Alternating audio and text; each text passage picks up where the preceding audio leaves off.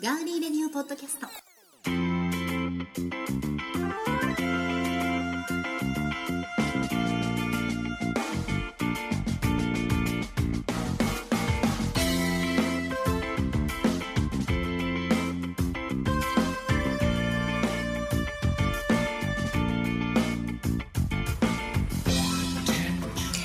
あー暑いですね。皆さんどうですか？あー暑い暑い8月12日ですよ。もう8月も。10日過ぎちゃったりして。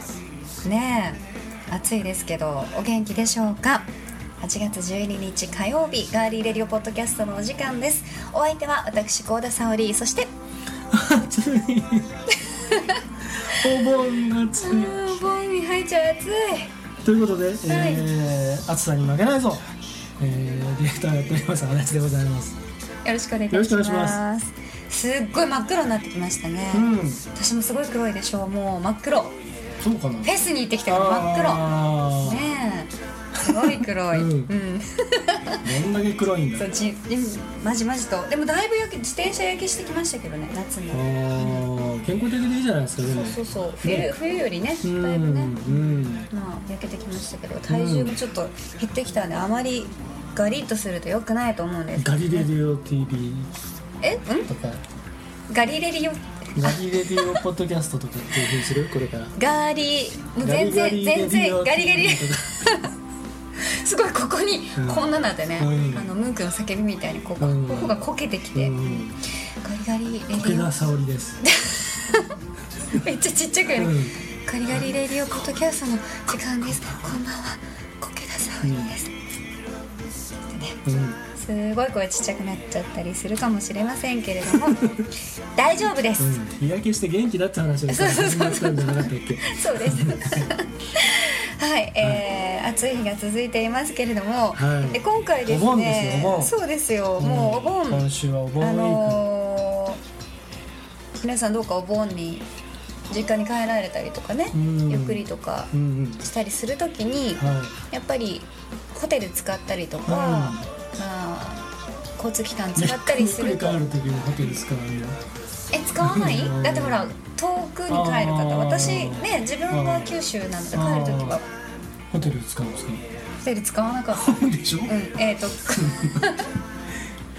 なんだ、えー、公共バスとか飛行機とホテルを言い間違えちゃったってこと？やだもうなんかなんか変だやばいやばい。暑さでおかしくもう一回なってるやろうもう一回最初から。ホテル使わない、うん。よし。はい。うん言い直しましょうね、えーお盆の時期にね帰省される方はやっぱ帰省じゃなくてりこうレジャーとかどっかね、そうね。夏休みで休暇でどっかね、うん。休暇でお出かけの時はホテル使う 帰省じゃなくてね、そうそうそう。あの帰省する時は、えー公共交通機関を、まあ、ご実家とかでそうですね。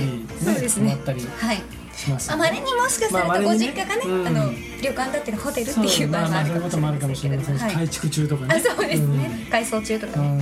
あるかもしれませんうんけれども。悪いけどホテルで取ってくんないとか そうですね。ん。そういうことあるかもしれませんが。はい。はいまあ。まあホテルですよ。ホテル。話題は。話題はねちょっとホテルの話題がしたかったから。話題じゃなくてそうなの。ホテルという、うん。ホテルホテル。うるせえよそうそう。はいどうぞ。はいでそのホテルの話題がちょっとしたかったので、うん。たくさんホテルを連発してしまいましたけれども、はい。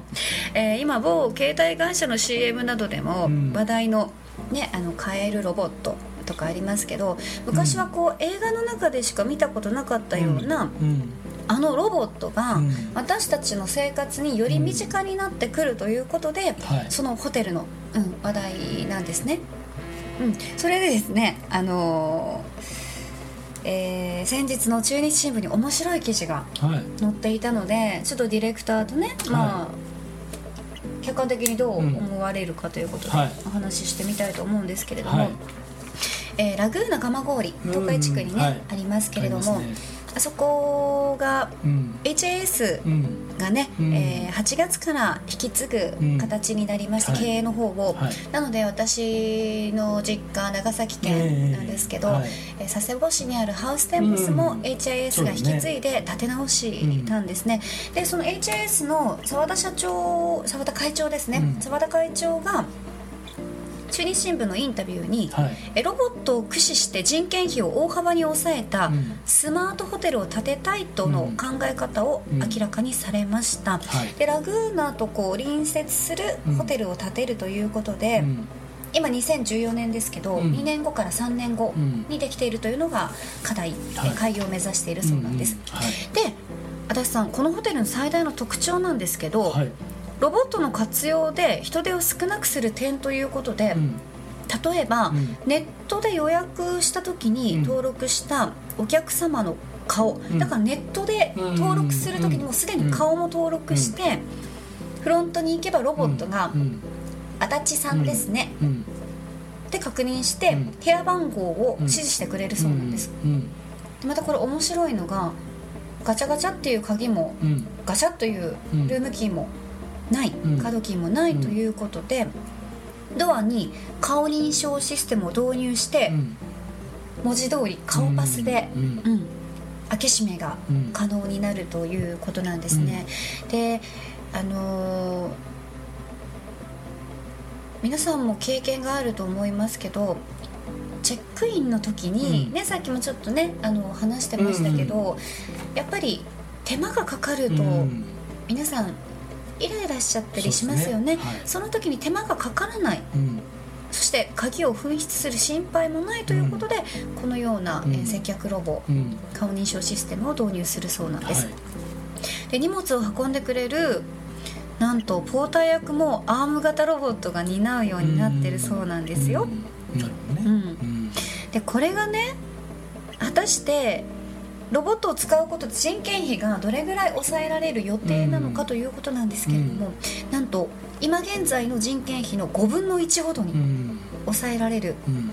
さらに飲食の提供などもロボットが活躍すれば話題性が集客につながるということで、うん。ねもう今実際にあの飲食、うん。まあ、ロボットビジネスをつなげているところ、はい。まあ、後半でご紹介したいと思いますけれども、はいもう実際に東京にはあるんですね、うん。であのーこの澤田会長 HIS の澤田会長が再建した長崎のハウステンボスでも来年7月だからラグーナ蒲郡よりも早めに、うん。この改善をしたホテルうん。第1弾うん。接客ロボを使ったホテルをグランドオープンしたいとうん。思っているそうなんですね、うん150から200室の規模になりそうということです、うん。どうなんだろう？なんかうん。人がいらない時代になるっていうのも、うん。私の個人的な考えだけで言うと今果たして景気がね普通に表で言われているように実際にいいのかというと、それほどめちゃくちゃいいとは実感はしていないのが現状なんですよね。で人件費を削減するということはその会社の利益を上げることとか立て直しっていうところまではいいかもしれないけれども、そこで働いていた人たちだとか、うん。そこにまあ自分たちのうん。ね、働くところを見出していた人たちは、うん。また別で探さなければいけないし、こうやってロボットがだんだんだんだん活躍していくことによってやはりあの溢れる人たち、うん。失業してしまう人たちが増えると、うん。やっぱり国のうん。ねいやなんていうんですかね経済状況は実質マイナスになってしまうんじゃないかと、まあ、個人的な考えでは思っていますけどね。面白いは面白いですよ、うん。ものすごくねそのロボットが接客してくれるっていうのはありますけどね。うん。ただまああのね現状の今そのホテルのそのさっきから言ってるそのチェックインの問題とか、あとやっぱりあのー例えば全部をねその ID カードみたいなのにして、うん。その新幹線とか飛行機のチケットを取るみたいな形にしてしまうこともやろうと思えばできると思うんだけど、ん。今度それやっちゃうと今度ね犯罪とか防犯とかいろいろやっぱり、うんあのー国内外の人が、うん。不特定多数の人が出入りするような場所になるからセキュリティの問題もあるんだろうけど、うん。ただもう片方でそのついあの23日前だったかなにあの、NHK でやってましたけど本当もう人材不足っていうか人手不足がね深刻な状態に今なっていてうん。で結局いないところにはいないってことですよね、うん。いやもうだからそのん例えばすごい時給とかを提示しても人が集まんないとかね。あのもうそういう職都市部は。もあるってこと？もういやだからその全てがだんだん今そうなってきていて。で本当に人がいないんですね、うん。実は。少子化だからってこと、うん、そうそうそう、ん。でだんだんだんだんそのいわゆる生産人口がどんどん減っていって。ああなるほど。でその重要な本当はねあの若い人とかうん。あの、まあ、一番働き盛りの人たちの手が本当はいる職場が結局 OB とかうん。シルバーの方々とか、えーそういった方々に頼らざるを得ない。でそうするとやっぱり、まあ、そこで人手が多少賄えてもそれやっぱりこうねあの体力使ったりとかちょっとこうあのなんだろういろんなその専門的なことをやっていくとなるとやっうんぱり高齢者の方々はなかなかそこがね、えーかつてはできても今はやっぱり、例えば目がちょっとこう視力が落ちたりとか、腕力が落ちたりとかして、うん。ね徹夜もちょっと難しいとかなってくるでしょ？うん。でそういう状況確かに。に今本当に深刻になってきてあと何年かしそういったらもうた一面もあるっていうことですね、うん。でそれで今実際そのあのホテルで僕らよくいろんなホテル使いますけど、うん。本当にあの運悪いと、うん。チェックインに30分まあ30分は大げさだけどやっぱりすごい待たされてで予定がどんどん狂っていくっていうことがたまにあるんですよね、うん。でそれはもう本当にあのホテルのシステムが今ちょっとそこが非常に旧態依然としててうん。っていうのはあるんでだからそれがこういうふうになっていくっていうのは片方ではあの歓迎はしたいところではあるんですが、まあ、確かにその今いる人たちがね職を失うというあの近視眼的に見ればそうなんだけどまあ非常にここら辺はね難しい問題ではあまあ、るデリケートな問題ではあうん。るとは思うんですけどね。面白いなとは思うんですよ、ううん。んまあ非常にね。うん、やっぱりそれが一つの売りになってそれが成功,、ね。成功していけば。まあ、それを導入できるかどうかはねそのホテルとか企業の体力とか規模によるけれどでもまあ、まずはそのハウステンボスでの、あれでしょうね、うん。開業を目指してる、ね。来年7月っていうことでしたからたくさんの人を裁くんだったらそういうシステムだろうね。うーん。やっぱり超高級な、あの格式のあるホテルだったり、うん。その旅館老舗の温かみと旅館とかかってさ、うん。やっぱ人はそういう人は人からしか感じないから、それはねやっぱりうんなくしてはいけないものだと思うけれど、うん。不必要なところにそれを求める必要は全くないと思うので。なるほどね、うん。うん。そうですね。はい。はいということでまずは来年の7月うん。開業予定、ハウステンボスに接客ロボが登場するのか否まあ、かということ。は、実際ああいうね漫画に出てくるようなロボットがそこに座ってるわけではなくそういうシステムということですからね、でも顔パスはいいね、うん。あのホテル入る時ねね。ドアでねピーってやってね、うん。でもこっそり入ってこうサングラスしてる人とか困るね。ああそうね。後から待ち合わせてね。は絶対入れないよね。うん。あ俺は俺うん絶対入れないじゃんそんなことないよ入る気ままなの。うんどうもう堂々と。どう？です。もうエラーエラーってずっとなってる。あれ？あれ？あれ？って言って。足立様エラーでございます。となりますね、はい。ではここ正で体を見せろ。一曲お送りしたいと思います、えーノルウェーのアーティストオーレブオーレブールド。はい。はいのアルバムですね「Keep Moving」から「えー Step Into My Light」お送りします Mr. Doubt, won't you come on in? Leave your guard behind.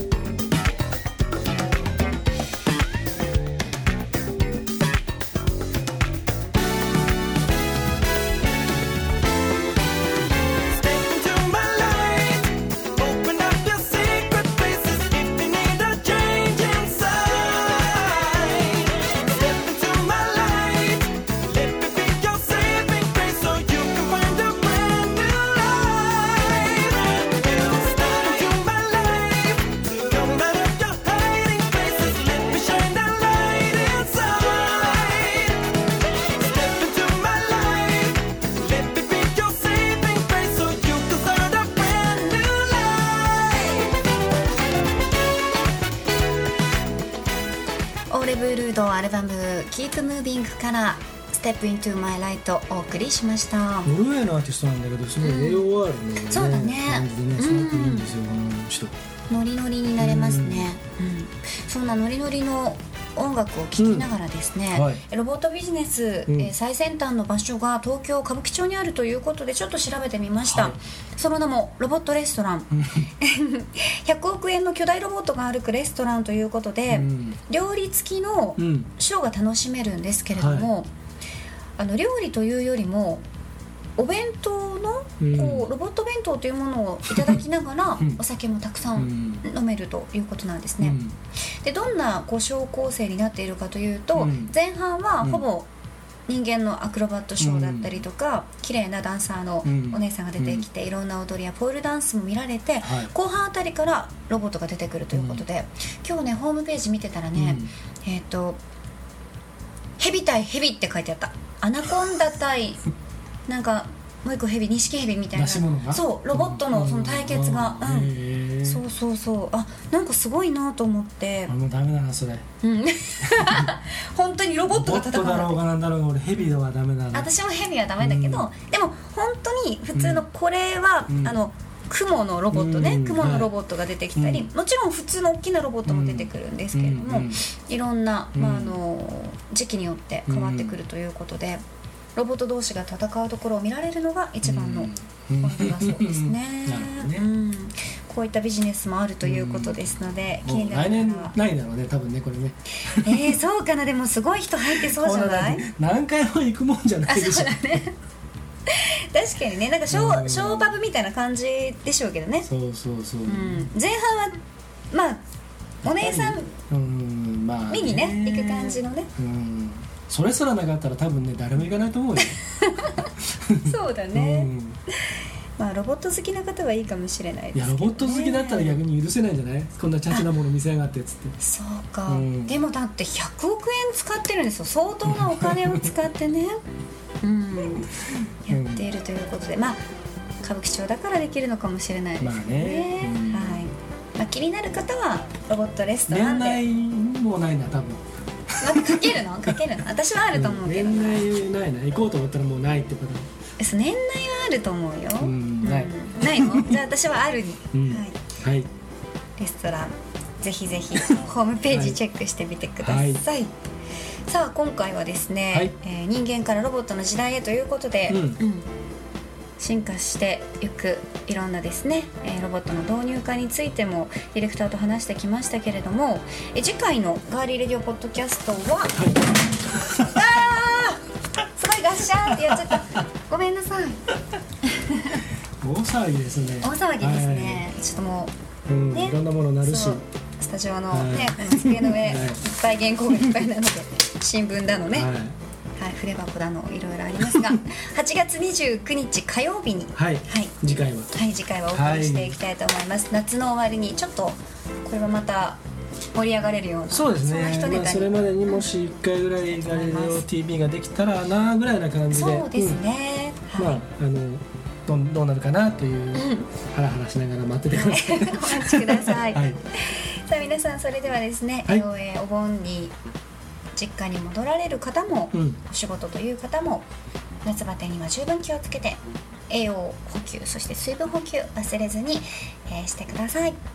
ガーリーレディオポッドキャストお相手は私高田沙織と足立でした。あありがとうございました。りがとうございました。さようなら